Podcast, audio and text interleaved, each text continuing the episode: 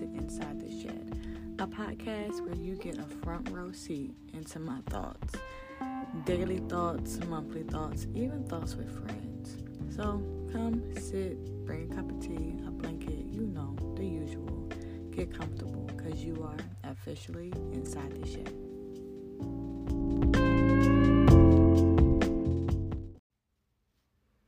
If I had to give this season a name, I will call it silent. For so many reasons. But I won't get into all of that. But yeah. For as long as I can remember, I've liked to talk.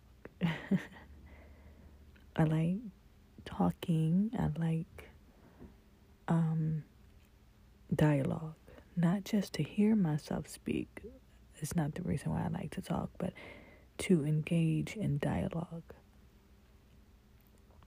And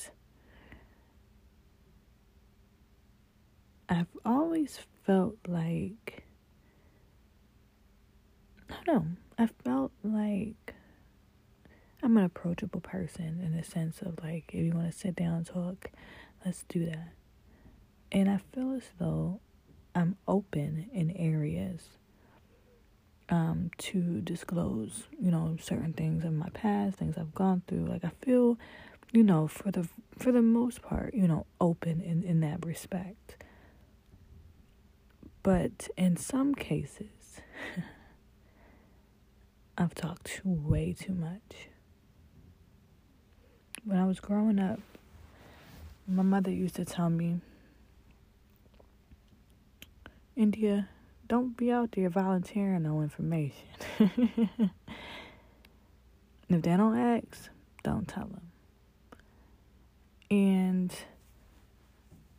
I remember those words, you know. I remember her, you know, and giving me those instructions. But on the flip side of that, I can also hear her saying, India, you don't ask enough questions. she can ask me something. I'm like, I don't know, Ma. Oh my God, India, you don't ask enough questions. And my rebuttal to her, amongst other things, would be, oh no, I ask enough questions, but I don't ask questions I don't want the answer to. And I don't ask questions that I'm not willing to answer myself. I learned a boundary in the season of pain that what I expect from others, I expect from myself first. So if I ask you a question, I am fully prepared to answer it with a rebuttal.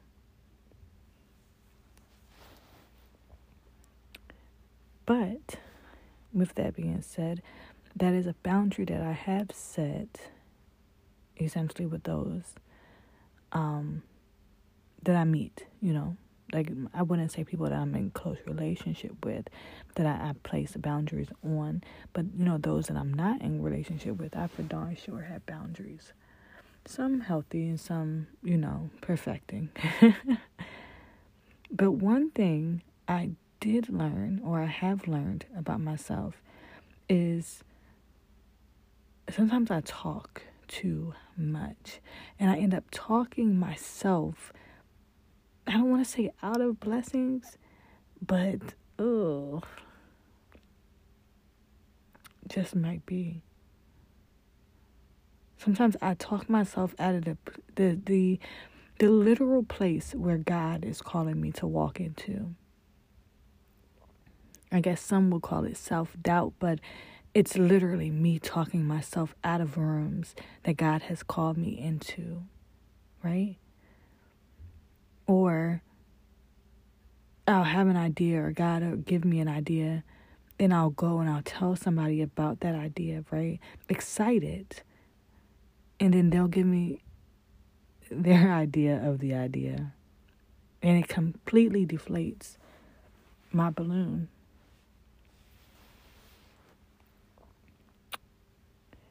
And I end up not doing it. All because I talk too much. Can't hold water is what they would say, right? Um, but it, it led me to think, and it brings me back to that real, real, real, real story of the Israelites and Jericho, right? So, and most people know the story, but for those that don't, there's a quick synopsis. So, God had instructed Joshua to take Israel, the Israelites and to walk the city of Jericho, right? Now, um, they were to walk around six times and be completely silent. Like, mum's the word. Like, don't, don't, don't open or crack your mouth. Just, just let it be. And on the seventh time around, they would be, you know, loud and trumpets and in certain times. But it leaves me, because they were taking the city, but it leaves me to wonder, you know, without being allegory, but leaves me to wonder why God commanded their silence. Is it was it a battle strategy? Was it almost like self-preservation so they wouldn't speak and and complain and murmur the whole time they're doing it cuz I mean, look, for 6 days they walked around this place. And I'm sure they got tired. I'm sure they got maybe hungry, thirsty. You know, the, these are the same people who have wandered in the wilderness for 40 years. And, you know, and the reason why the the first half of them were cut off is because they was complaining. They was some complaining tail folk. I must be related to them because in some instances and in some seasons of my life, I was complaining. I'm not a big complainer now. God has literally like arrested my mouth in that way. I don't I don't complain too often, but what I do do is loose link loose lips sink ships is what they used to say. I just talk too much.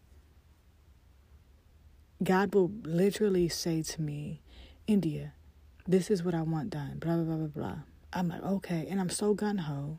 And it's all never with like ill intent, right? Then I'll go and I'll tell somebody. Like God is saying this and saying this and saying this. And they're like, oh, that don't sound like God. That ain't what he would do. And I'm like, oh well, maybe I heard wrong. But I was just so confident a half hour before when I heard it. You know what I'm saying?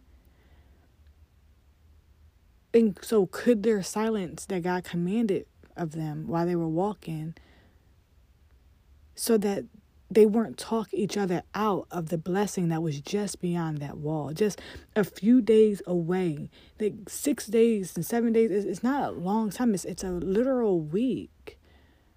They were a week away from the promise God had given them. But could it have been if God hadn't have shut their mouths or commanded them for them to have their mouths shut, that maybe they would have missed one of the most prolific things. Like Jericho wasn't like this regular schmegula degula place, right? This is the this is the promised land. This is what they God had promised to their ancestors. Like, I'm going to bring you to a land of milk and honey. Like God is like, I'm getting ready to fulfill the thing in which I told you I was going to do. You're literally standing outside of my promise for you.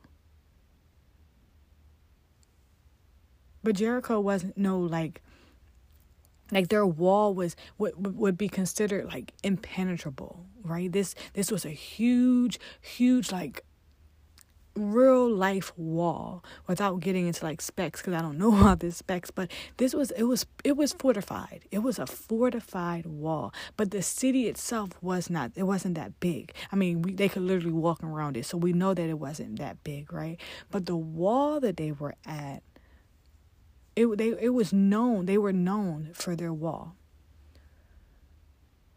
But could it be that sometimes when we're running our mouth, even though it, we don't always mean it in an ill mannered way, that we are literally six or seven days away from the thing God promised, but because where our mouth is moving, we completely miss what God was saying? Could it be that while we were yet praying, God was like, All I need you to do is be quiet. Every time you get in your prayer closet, your mouth is open. I can't get a word in edgewise. I want to talk to you, but you're more comfortable having conversation with your friends about it. Like I, I, I have something to tell you, but your mouth is open. I have things that I want to tell you about. I have dreams that I know that that you that I want you to live in, but your mouth is forever moving. And again, this this episode is no different than any other rest. Just my thoughts of what God is challenging me with. So this season is real silent. It's not that I don't have anything to say. It's just that I don't have nothing to say.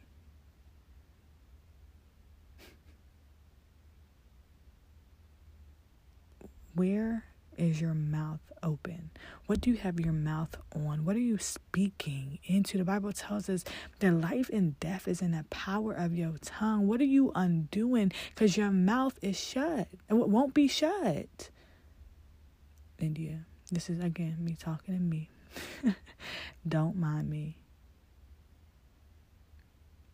What places are you hindering?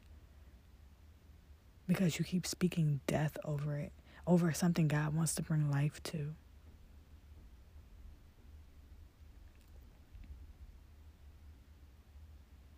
This season is called silent. Just be quiet. God will give you direction in the silence. God will give you that peace in the silence. God will give you the joy you are seeking, but it's in the silence. Like, Shh. Just be quiet.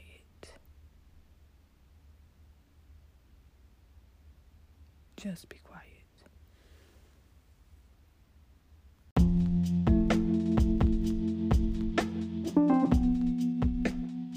And those are my thoughts. Thanks so much for tuning in to Inside the Shed. Don't forget, every Tuesday we drop a brand new episode. Until then, keep it cute, keep it sassy, and always keep it inside the shed.